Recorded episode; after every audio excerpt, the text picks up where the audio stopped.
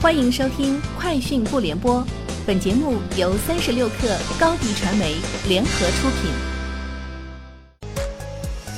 网罗新商业领域全天最热消息，欢迎收听《快讯不联播》。今天是二零一九年十一月二十一号。十一月二十号，在二零一九中国汽车产业峰会上，蔚来创始人、董事长兼 CEO 李斌表示，到十月份。ES 八、ES 六这两款车已经交付了两万六千多辆，平均的单价在四十万以上。这些车分布在全国二百九十六个城市，基本上百分之九十的中国地级市都有未来的车在开。三十六氪获悉，天眼查数据显示，十一月十八号，极客大数据的运营主体江苏曲速教育科技有限公司发生工商变更，原投资方万丰友邦投资的两家投资实体。上海万丰友邦七七股权投资基金合伙企业、上海玉子投资管理合伙企业退出，新增投资方为北京比特智学科技有限公司。北京比特智学科技有限公司为字节跳动有限公司的全资控股公司。网易今日发布第三季度财报，在财报电话会议上谈及网易音乐业务时，网易 CEO 丁磊表示，音乐内容的成本应该不会增加的特别厉害。确切地说，我们希望还能减一减。网易希望增强自制内容，包括在云音乐平台上增加用户自制内容。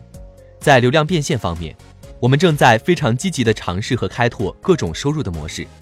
除了以前的广告会员，现在有直播，未来我们还会有上次我提到的社交类型的收入来源。交通运输部、国家发改委发布的《深化道路运输价格改革的意见》提出。规范网络预约出租汽车价格行为，对网约车实行市场调节价。城市人民政府认为，确有必要的可实行政府指导价。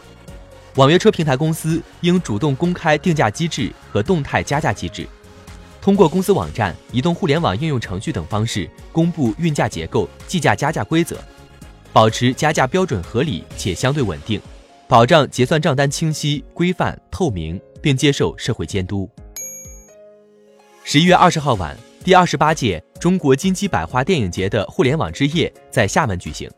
期间，腾讯和猫眼联合推出的《从相加到相融：互联网时代的电影发展研究报告》显示，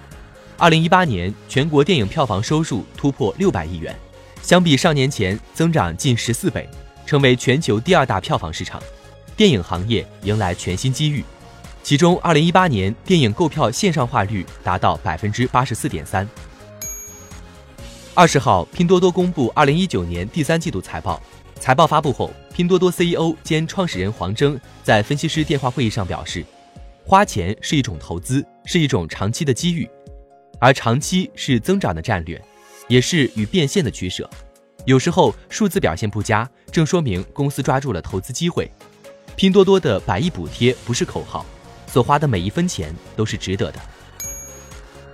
三十六氪获悉。中国人民大学劳动人事学院发布《阿里巴巴服务新消费平台带动就业机会测算研究报告》。报告显示，阿里巴巴带动服务新消费就业机会一千三百六十三万个，其中线上劳务交易型就业机会二百三十万个，仅为一到六月通过接单在饿了么平台获得收入的注册骑手数量；线上服务产品交易型就业机会三百二十四万个。商户展示关联型就业机会七百九十二万个，其余为这些企业自身容纳的就业。以上就是今天节目的全部内容，明天见。欢迎添加 baby 三十六课 b a b y 三六 k r 加入克星学院，每周一封独家商业内参，终身加入学习社群，聊风口谈创业，和上万课友一起成长进化。高迪传媒。我们制造影响力，商务合作请关注新浪微博高迪传媒。